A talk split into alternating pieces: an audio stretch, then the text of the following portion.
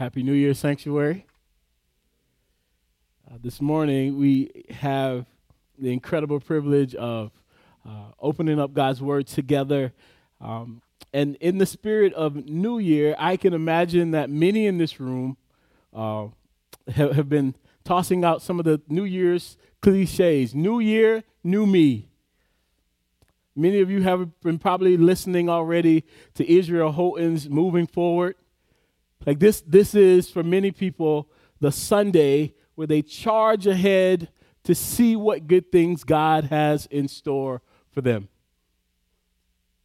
But I want to challenge us this morning and remind us that even though New Year is the, the New Year is an opportunity for us to have a fresh start, a, a chance to start again, a chance to get it right and get it tight, as I keep telling myself every New Year.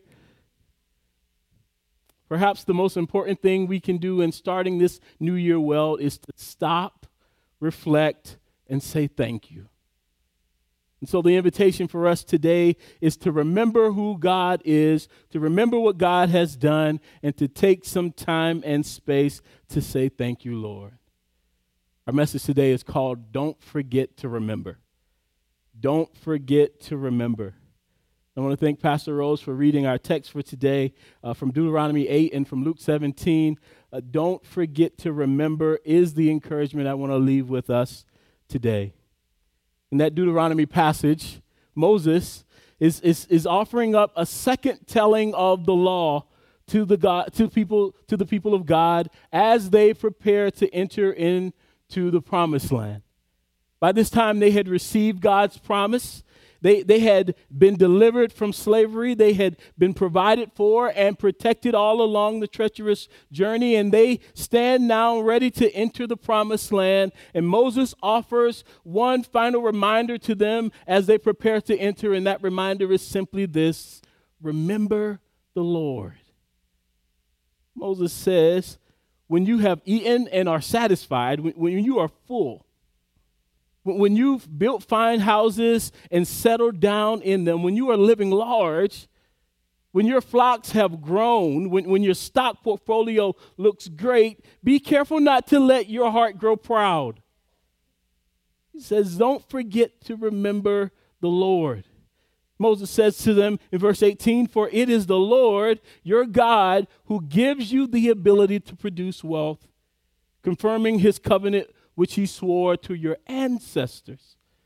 Brothers and sisters, I don't know about you, but I firmly believe, and I don't want to mess up your theology this morning. I fully believe that some of the blessings I'm experiencing in my life have nothing to do with me. In fact, most of them have nothing to do with me. It has to do with my grandmother and my great grandmother and some great great grandmothers that I never met praying some prayers to the Lord.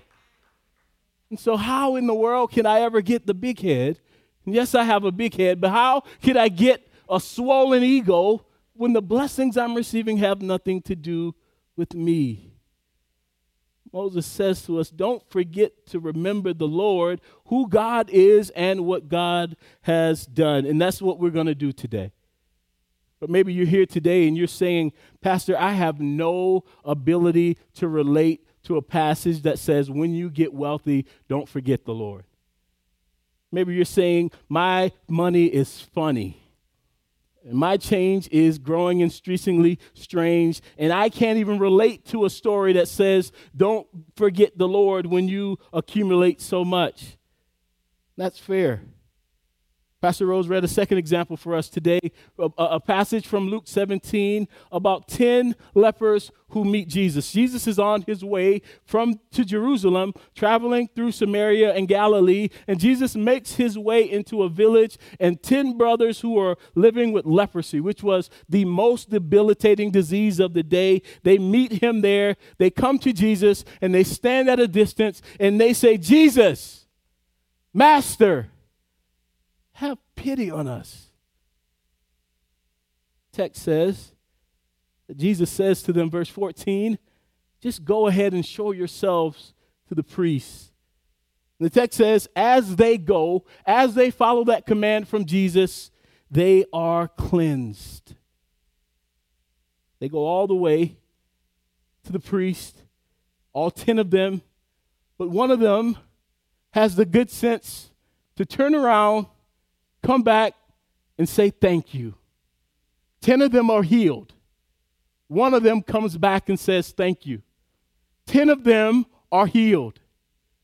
Nine of them get the blessing and keep going. Ten of them are healed. And the text says one of them comes back screaming, shouting, Jesus, Jesus. And, and he falls down, grabs Jesus by the feet, and he tells Jesus, Thank you for cleansing me.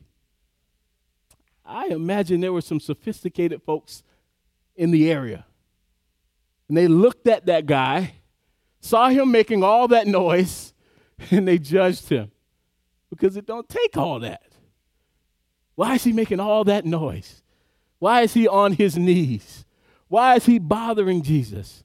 People will never understand your praise if they don't understand your story. The text says Jesus hears from 10 men who have been struggling, have been ostracized. He heals them, and only one comes back to say, Thank you, Lord. Here's what I know struggle can make it hard to say, Thank you, Lord, sometimes. But more often, it is our success that causes us to forget to say thank you. so here's, here's our big idea today it is good and godly, it is healthy and holy to pause and reflect on who God is and what God has done. it, it is good and it is godly, it is healthy and it is holy to pause in the midst of this new year and think about who God is and what God has done. It's good to remember because remembering leads to reverence. Remembering leads to reverence. We talked a few months ago about this idea of reverence, this idea of seeing God as who God is and recognizing our position in relationship to God. Seeing God as the God of all creation and knowing that we are his children, remembering allows us to grow in reverence. We will never worship God as we should as long as we don't make space to remember. Remembering leads to reverence, but remembering also stirs us up. Remembering stirs us up. There is a reality that no matter how faithful you are in your life, no matter how long you've been walking with the Lord, from time to time, this thing begins to get a little stale. I grew up in the South, and we make sweet tea and lemonade in a different kind of way, a holy kind of way.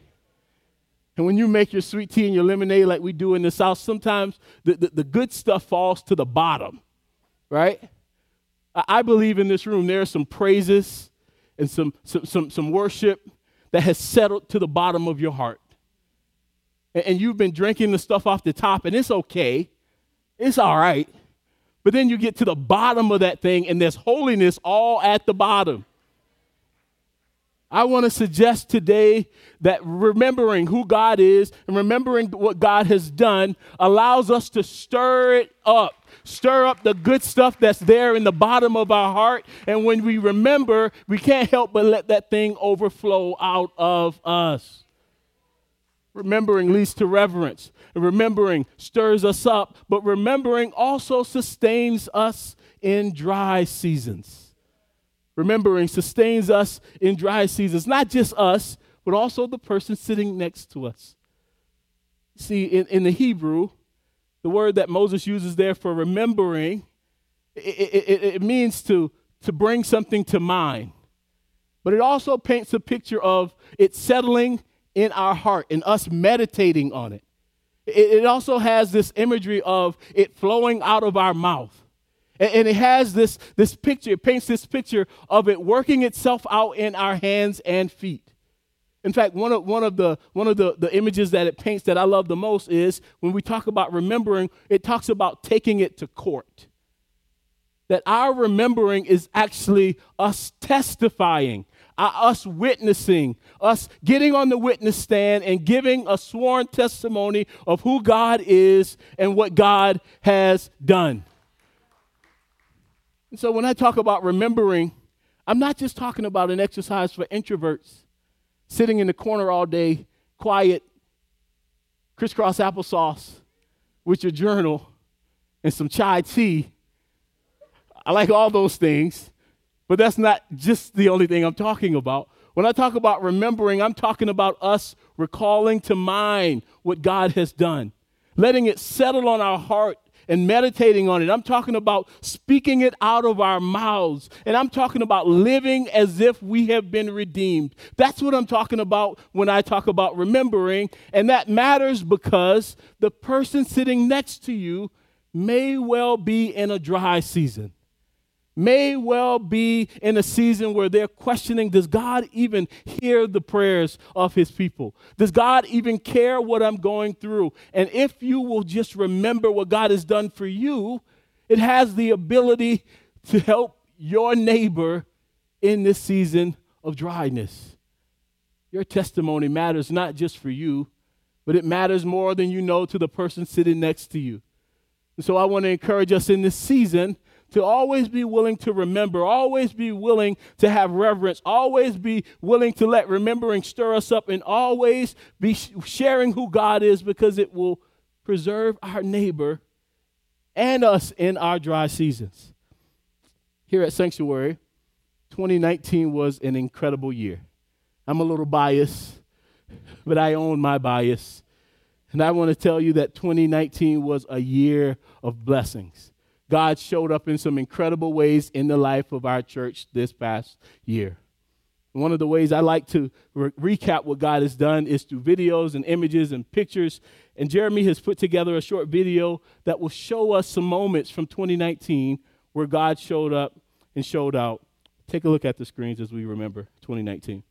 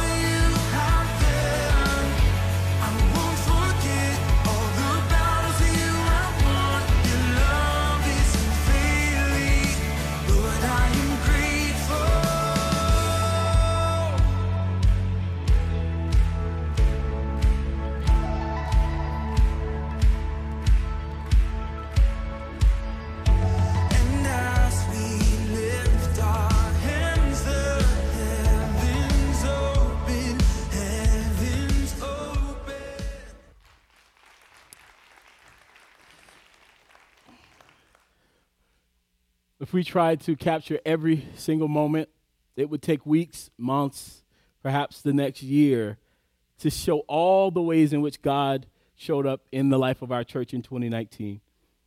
But I want to just take a moment and point out three places where I clearly saw God move in 2019 in the life of our church. The first is in our worship. I clearly saw God move in our worship this year as we began and moved forward in reaching upward with increasing passion. that we've been praying for a long time that our worship would reflect the community that we call home. That the, the residents of North Minneapolis would be able to walk into this place and see themselves reflected in our worship. And by God's grace, I believe we moved forward in this area in 2019. Do you agree? Oh, come on. I, you don't sound like you agree. I thank God so much for our brother Joseph for the ways in which he led our ministry forward. I thank God for our sister Tamia and the way that she led us into another stratosphere. Tamia is such an incredible singer, she makes me think I can sing. That is a gift and we have moved forward in our worship. We are increasingly passionate in our worship. We are increasingly heartfelt in our worship. And I have seen people leave this place with burdens lifted because we have chosen to worship in spirit and in truth. Sanctuary, we are being formed into the worshiping community that God has called us to be, and we are doing it in part through our worship beyond our worship, we're also moving forward, and we saw God move in 2019 through our fellowship with and our care for one another. Sanctuary is a church. It's not the biggest church in the world, but it's large enough where you could get lost in the mix. You, if you want to, and some of you actually do want to, you could come in and leave out and nobody would, would, would mess with you. But for those of us who are wanting to get to know people, those of us who are wanting to, to be known by others, I saw us in 2019 growing in the ways in which we connect to and care for one another. I don't know if you've noticed, but we've had about a 10 year baby boom here in the life of our church. Babies coming from everywhere, all kinds of places. I know how babies are born, yeah. I, I do know that. we, we've had babies coming out of everywhere. I'm just to move on to the next part of what I'm trying to say.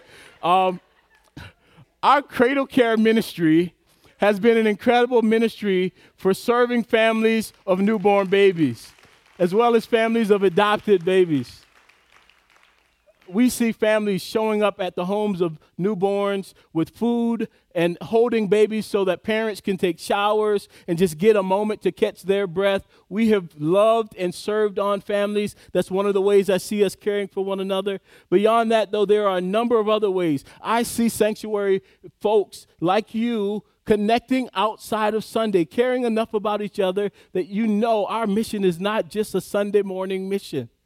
This is not just a show where you come and punch a ticket and sit and get entertained and then go home. We are growing as the people of God together. And I see it. I see you doing it. A few, a few weeks ago, maybe two weeks ago, one of our members, Jen Lockermeyer, had a birthday party. And, and I, I saw the picture pop up on social media of about maybe 20, 25 sanctuary people who, who got together. Pastor Rose and I didn't have to plan it they got together and they had a party and they were dressed in 80s gear. And listen, as your pastor, that warmed my heart to know that people are not just worshiping together, but spending time together beyond Sunday. I saw God growing us into the worshiping community that we are called to be. And one of the ways that happened in 2019 was through our fellowship and care for one another. We are increasingly consistent in that area. We are increasingly being vulnerable letting folks see who we are, not just the press shirts and the nice jeans. We actually are being open about who we are and the work that God is doing in our life.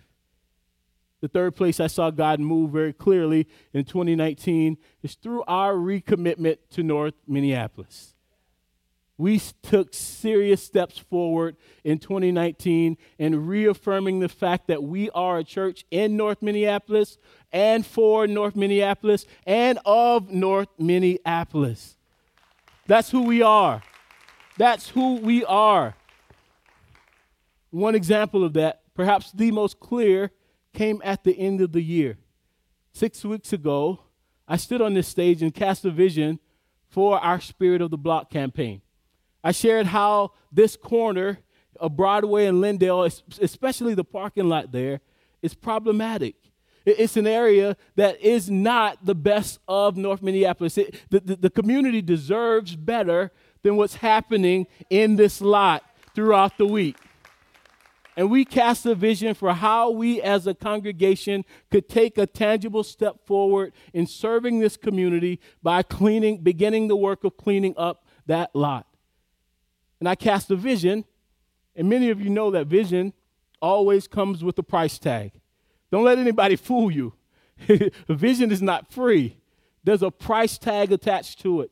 And we asked you just six short weeks ago to help us raise $150,000 in the midst of your Christmas shopping, to help us raise $150,000 to do the work that needs to be done in that space. And guess what, Sanctuary? I'm happy to say today that you have met fully the $150,000 price tag associated with that project. We, we, were, we were thinking we would allow you to pledge through the end of the year, and then we would give you the first four months of the year to pay it off. You pledged and you gave and you gave. And between pledges and already what we've received, we have exceeded the amount needed, and we'll be able to expand the vision of what we'll be doing here on this corner. Listen, I love who we're becoming. I love the way we gave, the way we responded. It was not equal giving, but it was equal sacrifice. We, we had a $50,000 match given by a family in our church, and they said, We don't want anybody to know who we are. And I said, Great. And we had folks who gave $5. And I thank God for the 50K, and I thank God for the five. Because together, together, we will reclaim the corner so that the work of the church can continue here in North Minneapolis. We're being formed into the community God has called us to be. And one of the ways I saw that happen is through our recommitment to North Minneapolis. Those are three simple ways I saw God move in 2019. But as important as what I see is what you have seen. And I want to ask us in these next few moments to spend some time reflecting. On the front of your bulletin, there is space for you to just reflect for a moment on how you saw God move in the life of our church in 2019. There are two questions that are on the screen that will help prompt some thinking. But I want us to just spend a few moments thinking about what did we see God do in our individual lives and in the life of our church this year.